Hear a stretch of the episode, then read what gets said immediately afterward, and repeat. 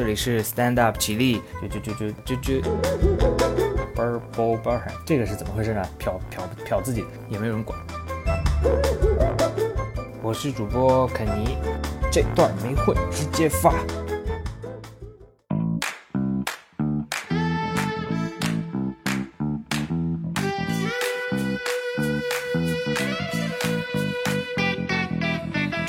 欢迎来到 Stand Up 起立，我是主播肯尼。呃，今天是我们节目的第二个主题。呃，上一个主题我们主要是讲单口喜剧的打人事件，这一集我们就主要来讲一讲呃 Heckle 的文化。因为如果你听了上一集，你也知道，呃，很多的打人事件是由 Heckle 引起的。那今天我们这一集就来看一看 Heckle 这个文化到底是是什么样的，它是怎么发源的，怎么壮大的，还有它目前在单口喜剧里面处在一个什么样的位置。嗯，那我们话不多说，就开始我们这一期的主题。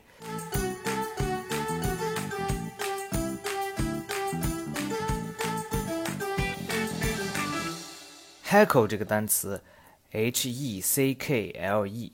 啊，这个单词呢，它的意思就是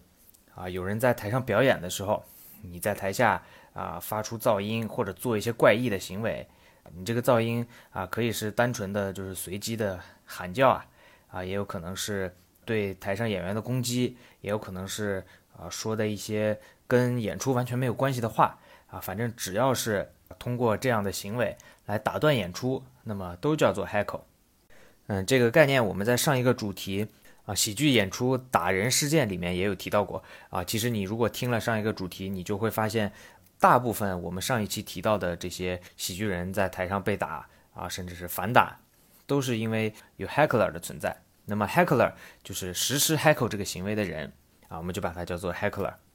啊，那么 heckle 这种形式的起源，根据我查资料了解，说是从 vaudeville 这种表演形式发展起来的。那么 vaudeville 它的意思是什么呢？这个词典上说它是一种杂耍，啊，它这个杂耍可能跟我们理解的不一样，不是那种什么啊胸口碎大石啊，什么脚踩火坑啊，跳到油锅里啊那种不一样。它这种杂耍是还比较多样性的一种啊，叫 vaudeville，就是 v a u d e v i l l e。它包括了一些动物的表演，比如说马戏，然后包括了一些歌舞的表演，啊，唱唱跳跳，然后还有一些喜剧的表演，单口啊、喜剧啊之类，还有一些什么小丑之类的，就像我们在电视上看到的综艺节目啊，你把它放到线下去，可能大概接近一百年以前啊，啊，那个时候人们就去线下看这种呃杂耍的表演。那么在那种表演里面呢，heckle 是一个呃非常常见的元素。啊，因为你做这些表演的时候，这个表演者和观众之间的互动是非常重要的，所以 heckle 在 vaudeville 这种表演形式里面，呃，是一个非常常见的部分。呃，在之后，比如说六七十年代，呃，有新的电视喜剧形式出现以后呢，呃，heckle 这种文化也是跟着电视一起发展。比如说在呃六十到八十年代的一些电视喜剧节目里面。啊，就会专门设置一些 heckle 相关的一些段子，比如说 The Muppet Show 那个青蛙 Kermit，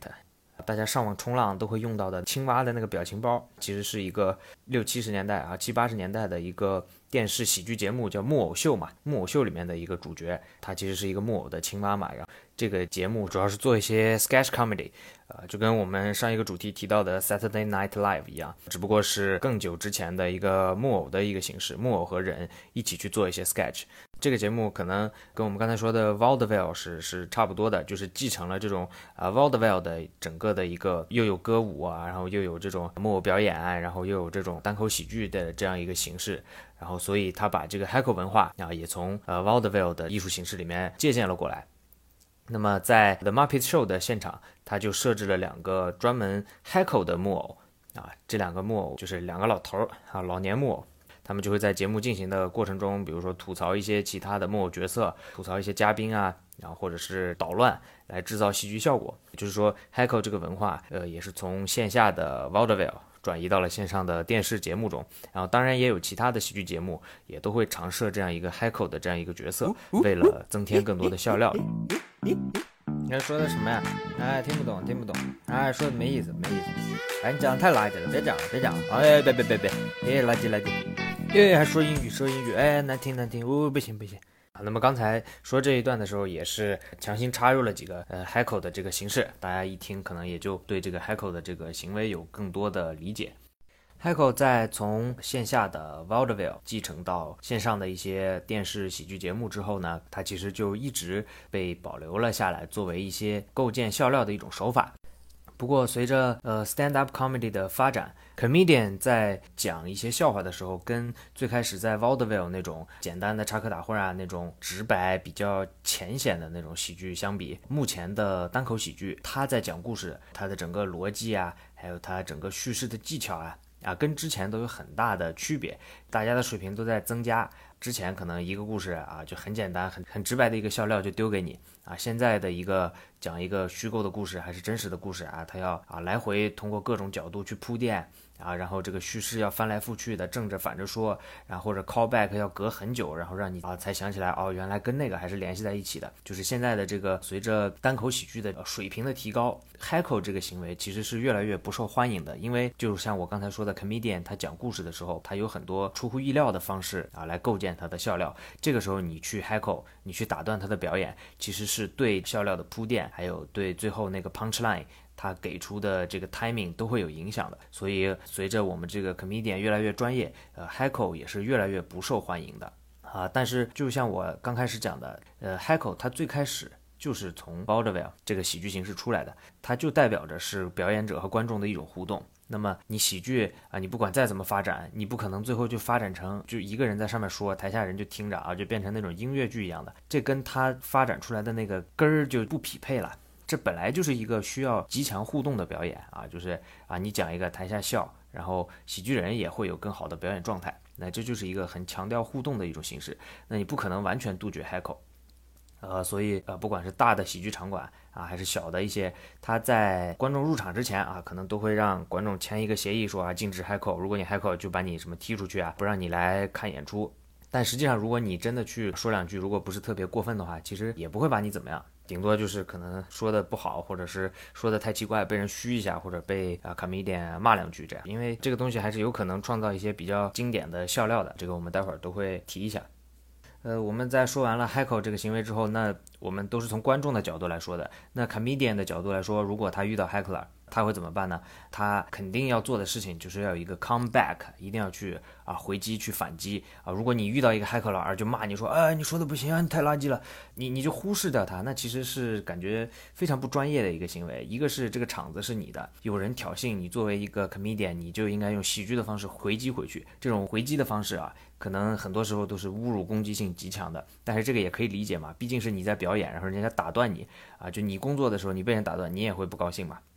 所以，comedian 啊，尤其是在线下表演过很多次的一些 comedian，他都会有一套这种针对不同 heckler 啊，他都会有不同的应对方式啊，不管是直接骂呢，哎，或者是感化他呢，或者是跟那个 heckler 聊起来，然后两个人聊着聊着，可能又有新的笑料出现，或者是他装作很受委屈怎么样，就各种的呃应对 heckler 的形式都是有的啊，不一定就是直接叫骂回去。当然，在比较特殊的一些情况下。有一些 comedian 他会在自己的喜剧现场安排人去呃 heckle，比如说我前几天看了一个视频，是 Todd Glass 这个 comedian 应该是一个美国的 comedian，他在自己的表演当中，就是他跟一个观众说好了啊，两个人在说到某个笑话就要吵起来，然后甚至要装作打起来，但是这一切呢，他其实都是为了完成他的那个笑话。像其他一些比较有名的 comedian，比如说 Andy Kaufman，这个我们待会儿也会提到，他啊也有曾经在自己的观众里面植入一些 heckler 啊，不管是安排的自己人，还是提前跟观众说好，这种情况都是存在的。但是我们要了解的一点就是 heckle 这个行为啊，虽然它已经有很长的历史了，而且最开始它也是很常见的，只不过因为随着 comedian 他演出的时候，他的整个技巧的提高，呃，heckle 对喜剧呃笑料的这个帮助。它没有那么大了，但是只要你去 heckle 的时候，能帮助增加更多的笑料，而不是说一些乱七八糟跟演出没有关系的事儿啊。那么其实 heckle 都是一个可以接受的行为，甚至是被鼓励的行为啊。那么我们大概就介绍清楚了 heckle 文化相关的一些知识，接下来我们就正式开始聊一些 heckle 具体的事件。第一件事就是非常著名的。Bill Burr 狂喷一万多费城观众十三分钟的这个事件，这个事件也是非常非常的经典。大家如果去 B 站搜的话，应该能搜到那个中文字幕翻译的一个版本。这其实是比较少见的，呃，因为去翻译基本上都是会挑 comedian 的专场，但是因为这个事实在是太出名、太经典了啊，有人把这个狂骂费城十三分钟的这个事都翻译了出来。大家有兴趣一定要去看一看，它这里面的有趣的事儿、有趣的话还是挺多的。我们可以先听一段。I can. I'm just walking around like, yeah, I just got a cheeseburger. Well, you know what, you can losers. I hope you all can die, and I hope the fucking Eagles never win the Super Bowl. Piece of shit city that no one gives a about. Boring. What's that, sir? Why are you screaming? You're in the front row, you dunce. This doesn't change anything. This set, I still can hate you people. In your own assholes. 这件事儿说是比尔·贝尔狂喷费城观众，不过其实它是啊发生在新泽西啊，因为这个地方是新泽西和费城交界处的城市，其实离费城是非常的近，然后所以大部分都是费城的观众。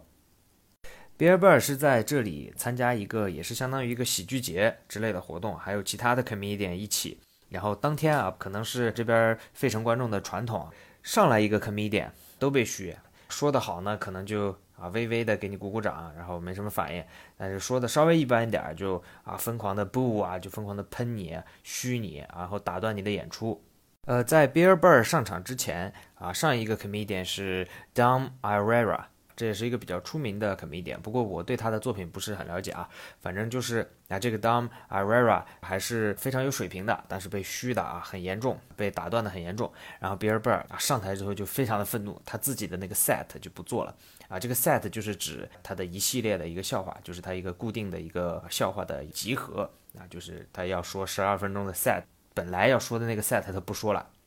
他就生气，上来就狂喷啊！就说你们这些费城人啊，有眼无珠啊！这么好的 comedian 在这儿给你表演，你们就知道在这儿打断，就知道在这儿虚，看你们都是嗑药嗑高了吧？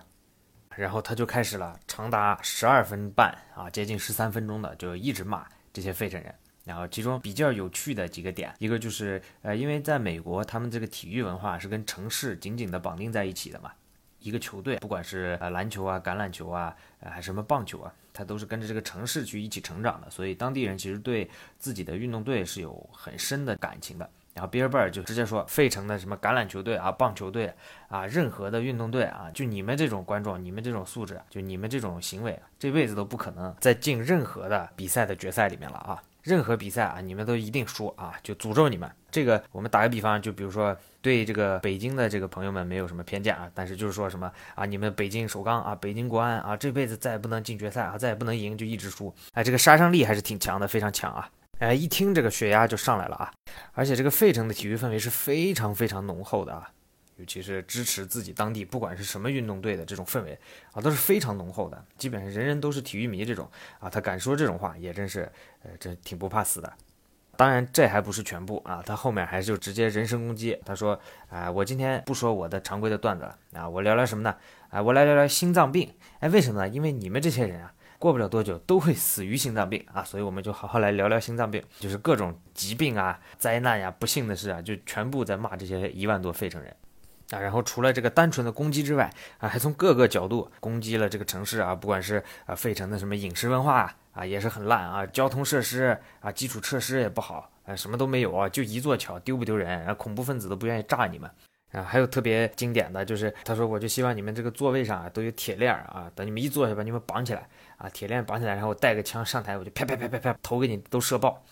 然后第二天那个清洁工来打扫这个场地啊，哎，他扫扫扫扫完之后啊，发现你们全场一万多人脑子加起来都不过三磅啊，就说你们都是傻子之类的，就是各种具有攻击性的话啊，都给抛了出来。然后他最贱的是，他就说了一长串啊，骂了七八分钟。他说：“哎，我骂了你们这么久，虽然骂了这么久啊，你别以为我会怂。待会儿线下我的新专场 CD 的这个签售会继续会进行，你们别以为我骂完我就跑了啊，我们继续签售。但是你们还得听我把剩下的三分钟骂完啊，继续骂。呃，等别人说到最后的时候啊，其实虚他。”啊，heckle 他的那些人就这反而少了，大伙儿都被他这个机智的骂人方式啊，甚至有点逗乐了。然后比尔贝尔也说，你现在乐没用了啊，你们当时不好好表现啊，非要我骂你十三分钟你才好好表现。但其实我是觉得这种行为放在现在，我觉得可能都不一定会出现了啊，因为那个时候大家对 comedy 的容忍度还是比较高的。还没有人敢上台真的去打人，因为我们上一个主题也说了嘛，最近这打人事件又这么频发啊！你要让比尔贝尔回到现在，然后再给他一个机会，别人海口他，大家一起海口他。他还敢不敢逮着这个费城人或者哪个城市的人啊？一万多观众，他全体骂十三分钟，我怀疑他应该是不敢的啊！尤其是结合着事实啊，又加上各种这个天马行空的想象啊，糅合在一起啊，疯狂的侮辱一万多人十三分钟，我觉得这种事儿现在可能是不太发生了。哎，人们对这个 comedy 的容忍度反而怎么感觉倒退了呢？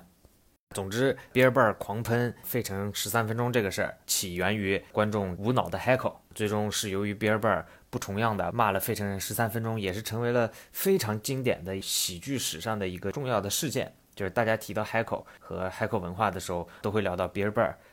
然后这个事儿也经常被拿来说，为什么你一个观众不要跟人家职业的 comedian 去对线，非要去惹人家？就是因为呃，像比尔贝尔这种人，不仅会骂你，还能骂你全家，还能骂你整个城市，足足骂十三分钟不重样，然后还能变成传世经典。这就是不要惹喜剧人的原因。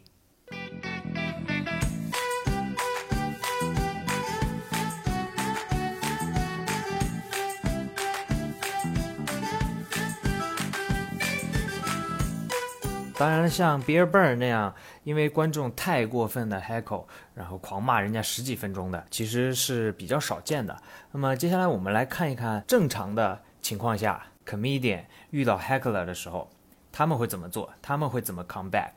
那么首先，第一位我们来呃说一个特别有意思的 comedian，他叫 Andy Kaufman。Andy Kaufman 这个人呢，他其实不喜欢把自己称为一个 comedian。他给自己的定位是 anti comedian，就是反喜剧人。然后他有时候也会叫自己 song and dance man，这个我们现在翻译起来就是唱跳艺人吧，就是什么偶像练习生那种了。其实就是说明他的这个喜剧形式不光是在那儿站在那儿讲笑话，他会有各种多样性的一个表演融入到自己的这个喜剧的效果当中。然后他对自己的定位也是啊，我不是说给你讲笑话或者怎么样。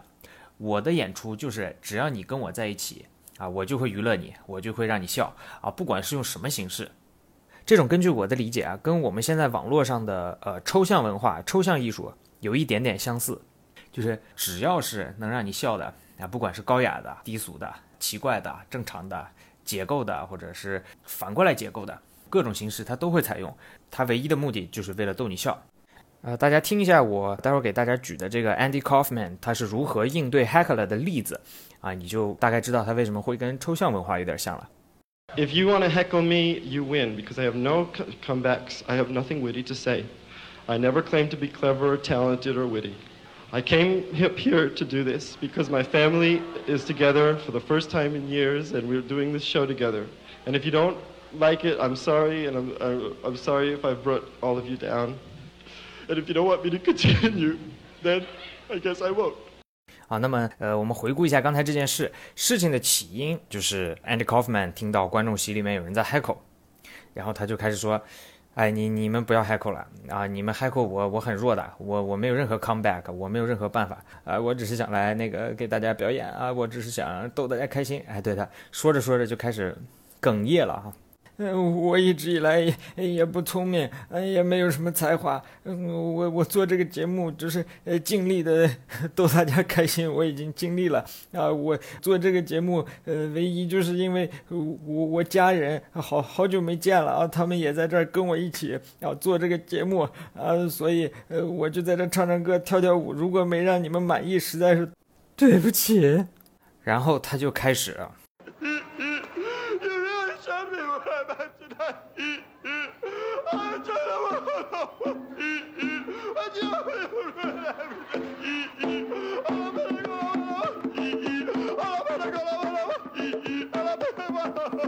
胡言乱语啊，语无伦次，乱喊乱叫，就带着哭腔。